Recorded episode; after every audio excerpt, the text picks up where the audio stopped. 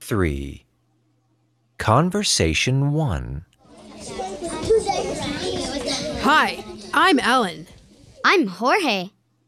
This is the classroom. That is the principal's office. That's the gym. I play basketball and badminton there. I love sports.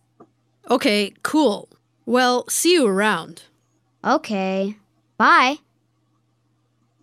Conversation 2.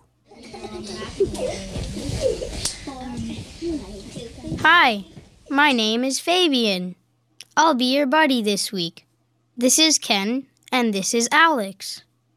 It's nice to meet you. I'm Max. Do you like to play sports?